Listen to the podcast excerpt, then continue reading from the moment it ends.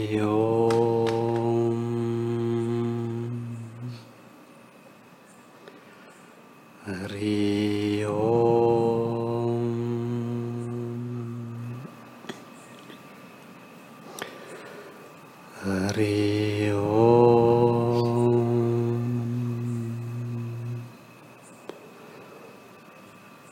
श्री सद्गुरु परमात्मा नमः।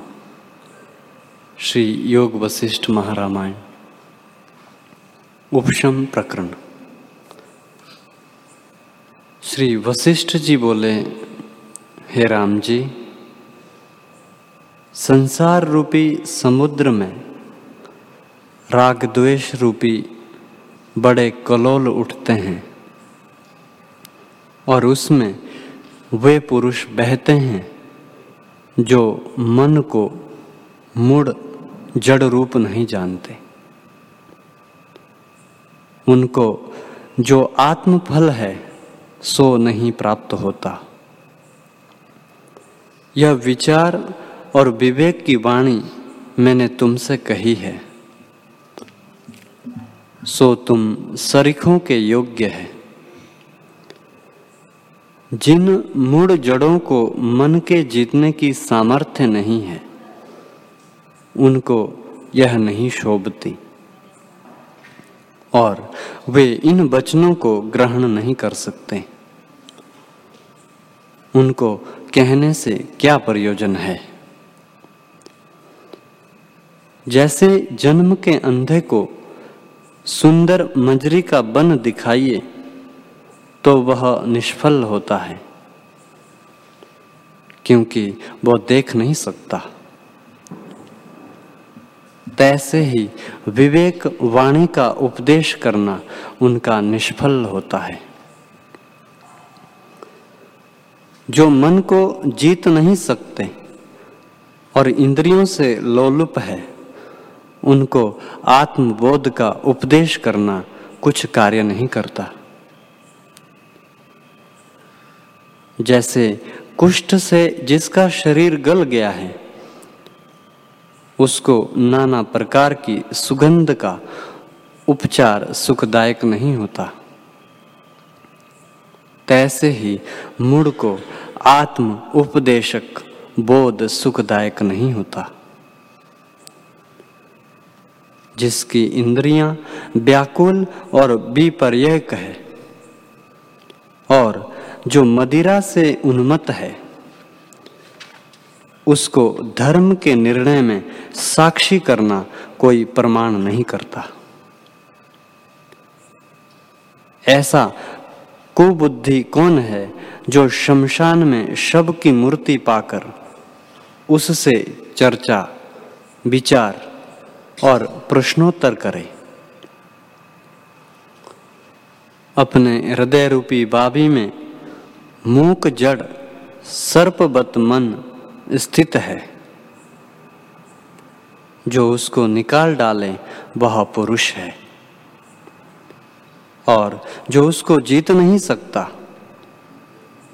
उस दुर्बुद्धि को उपदेश करना व्यर्थ है। हे राम जी, मन महातुच्छ है। जो वस्तु कुछ नहीं, उसके जीतने में कठिनता नहीं। जैसे स्वप्न नगर निकट होता है और चीर पर्यंत भी स्थित है। पर जानकर देखिए तो कुछ नहीं। तैसे ही मन को जो विचार कर देखिए तो कुछ नहीं। जिस पुरुष ने अपने मन को नहीं जीता, वह दुर्बुद्धि है। और अमृत को त्याग कर विषपान करता है और मर जाता है। जो ज्ञानी है, वह सदा आत्मा ही देखता है। इंद्रियाँ अपने अपने धर्म में विचरती है। प्राण की स्पंद शक्ति है और परमात्मा की ज्ञान शक्ति है। इंद्रियों की अपनी शक्ति है।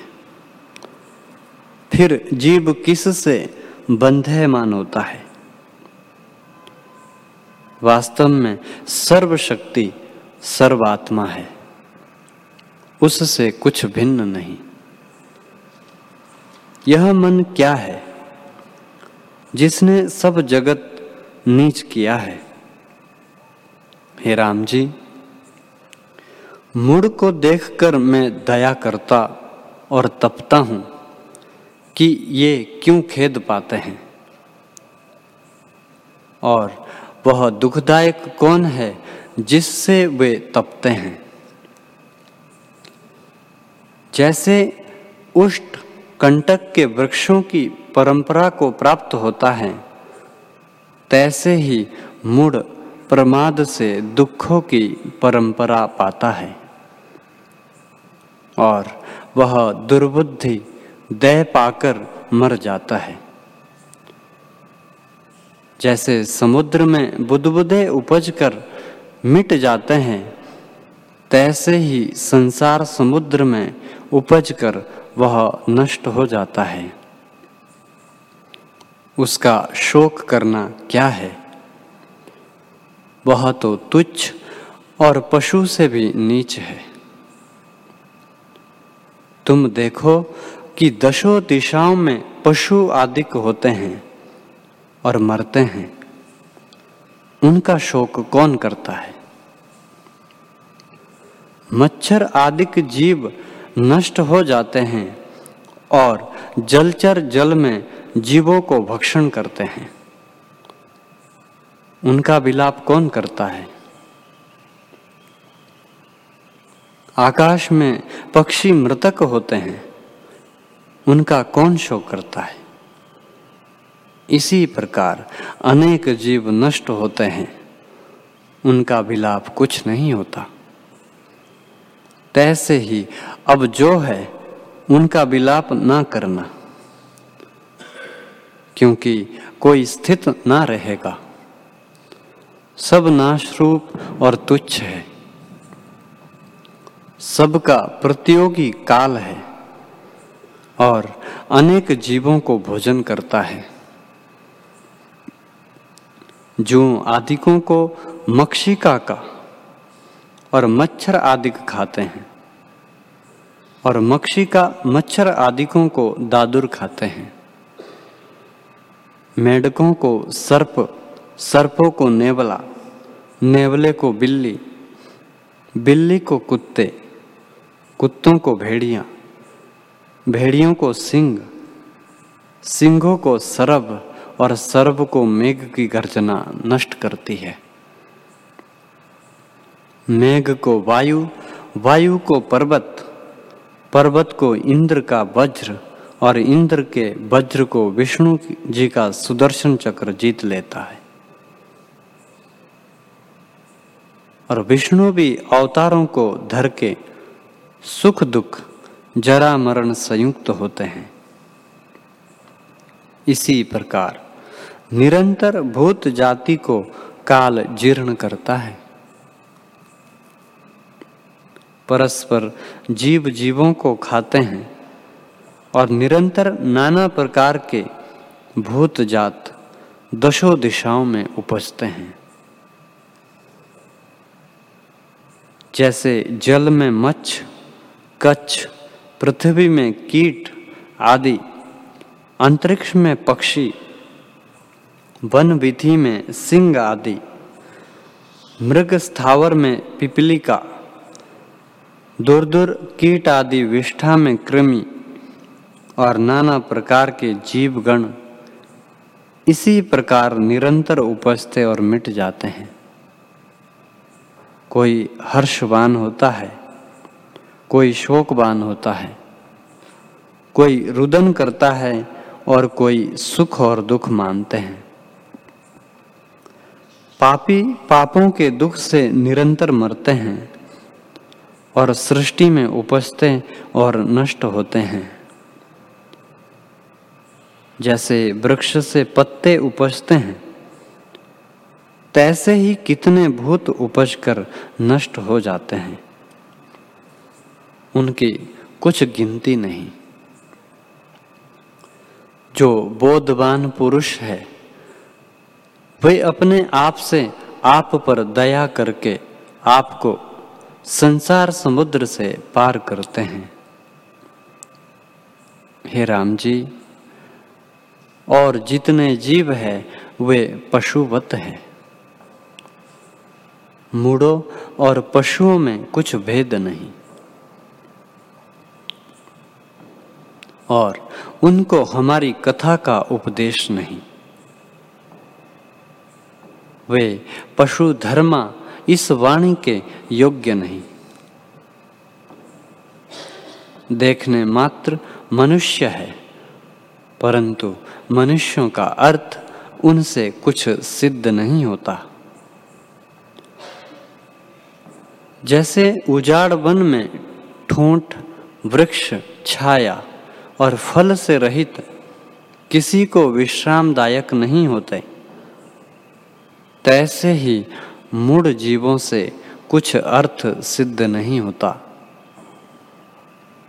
जैसे गले में रस्सी डालकर पशु को जहाँ खींचते हैं, वहाँ चले जाते हैं। तैसे ही जहाँ चित्त खींचता है, वे वहीं चले जाते हैं। मूड जीव पशुवत विषय रूपी कीच में फंसे हैं और उससे बड़ी आपदा को प्राप्त होते हैं। उन मुड़ों को आपदा में देख के पाषाण भी रुदन करते हैं। जिन मूर्खों ने अपने चित्त को नहीं जीता, उनको दुखों के समूह प्राप्त होते हैं। और जिन्होंने चित्त को बंधन से निकाला है, वे संपदावान है। उनके सब दुख मिट जाते हैं। और वे संसार में फिर नहीं जन्मते। इससे अपने चित्त के जीते बिना दुख नष्ट नहीं होते। जो चित्त जीतने में परम सुख ना प्राप्त होता तो बुद्धिमान इसमें ना प्रवर्तते। पर बुद्धिमान इसके जीतने में प्रवर्तते हैं। इससे जानिए कि चित्त भी वश होता है। और मन रूपी भ्रम के नष्ट हुए आत्म सुख प्राप्त होता है। हे राम जी, मन भी कुछ है नहीं। मिथ्या भ्रम से कल्पित है। जैसे बालक को अपनी परछाई में बेताल बुद्धि होती है और उससे वह भयवान होता है। तैसे ही भ्रम रूप मन से जीव नष्ट होते हैं। जब तक आत्म सत्ता का विस्मरण है, तब तक मूढ़ता है। और हृदय में मन रूप सर्प विराजता है। जब अपना विवेक रूपी गरुड़ उदय हो, तब वे नष्ट हो जाते हैं। अब तुम जगे हो। और ज्यों का त्यों जानते हो। हे शत्रुनाशक राम जी, अपने ही संकल्प से चित्त बढ़ता है। इसलिए उस संकल्प का शीघ्र ही त्याग करो। तब चित्त शांत होगा। जो तुम दृश्य का आश्रय करोगे तो बंधन होगा। और अहंकार आदिक दृश्य का त्याग करोगे तो मोक्षवान होगे। यह गुणों का संबंध मैंने तुमसे कहा है कि दृश्य का आश्रय करना बंधन है और इससे रहित तो होना मोक्ष है। आगे जैसी इच्छा हो वैसा करो। इस प्रकार ध्यान करो कि ना मैं हूँ और ना यह जगत है। मैं केवल अचल रूप हूँ।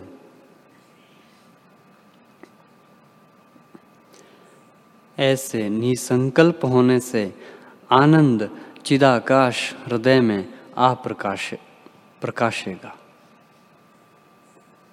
आत्मा और जगत में जो विभाग कलना आ उदय हुई है, वही मल है। इस द्वैत भाव के त्याग किए से जो शेष रहेगा, उसमें स्थित हो। आत्मा और जगत में अंतर क्या है? दृष्टा और दृश्य के अंतर, जो दर्शन और अनुभव सत्ता है सर्वदा उसी की भावना करो। और स्वाद और अस्वाद लेने वाले का त्याग कर। उनके मध्य जो स्वाद रूप है, उसमें स्थिर हो। वही आत्म तत्व है। उसमें तन्मय हो जाओ। अनुभव जो दृष्टा और दृश्य है, उसके मध्य में जो निरालंब, साक्षी रूप आत्मा है, उसी में स्थित हो जाओ।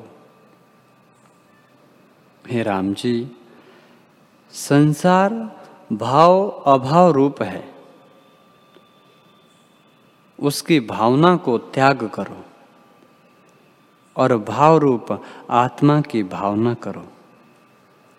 वही अपना स्वरूप है।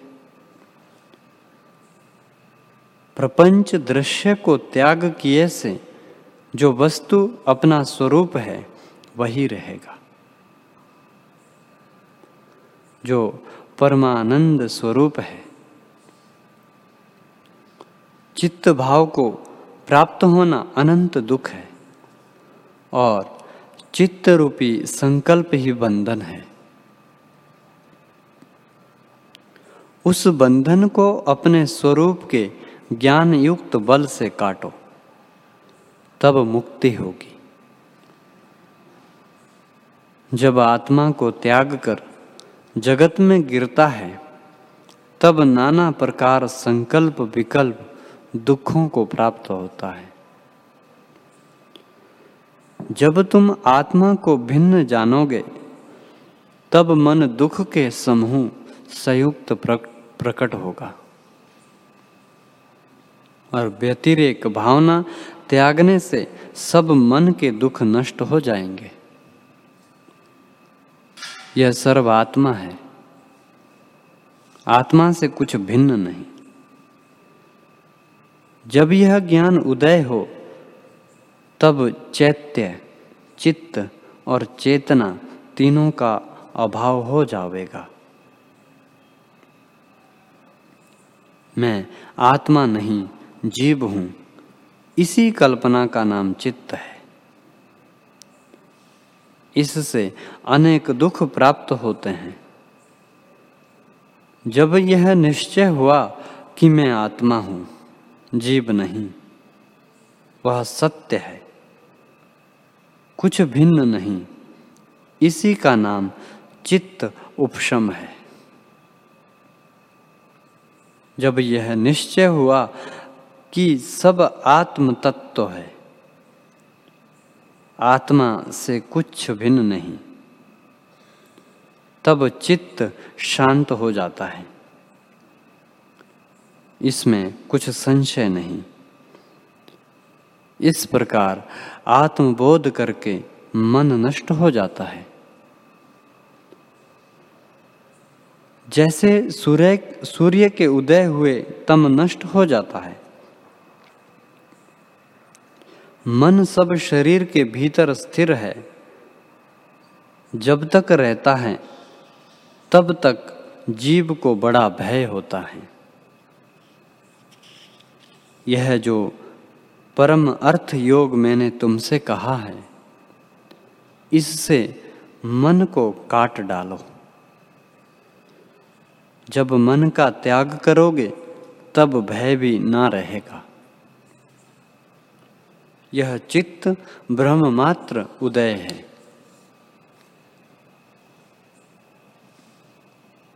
चित्त रूपी वेताल का सम्यक ज्ञान रूपी मंत्र से अभाव हो जाता है।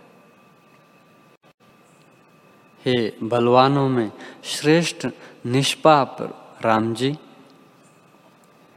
जब तुम्हारे हृदय रूपी गृह में चित्त रूपी बेताल निकल जावेगा, तब तुम दुखों से रहित और स्थित होंगे। और फिर तुम्हें भय, उद्वेग कुछ ना व्यापेगा। अब तुम मेरे वचनों से बैरागी हुए हो और तुमने मन को जीता है। इस विचार विवेक से चित्त नष्ट और शांत हो जाता है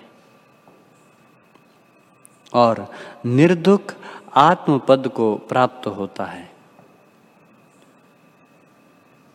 सब ऐषणा को त्याग करके शांत रूप स्थित हो।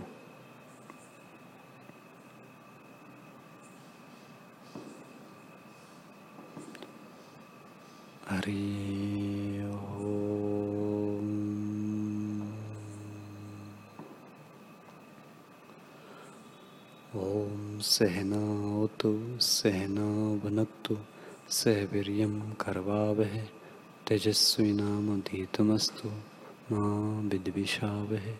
ओम शांति शांति शांति श्री सद्गुरुदेव भगवान की जय।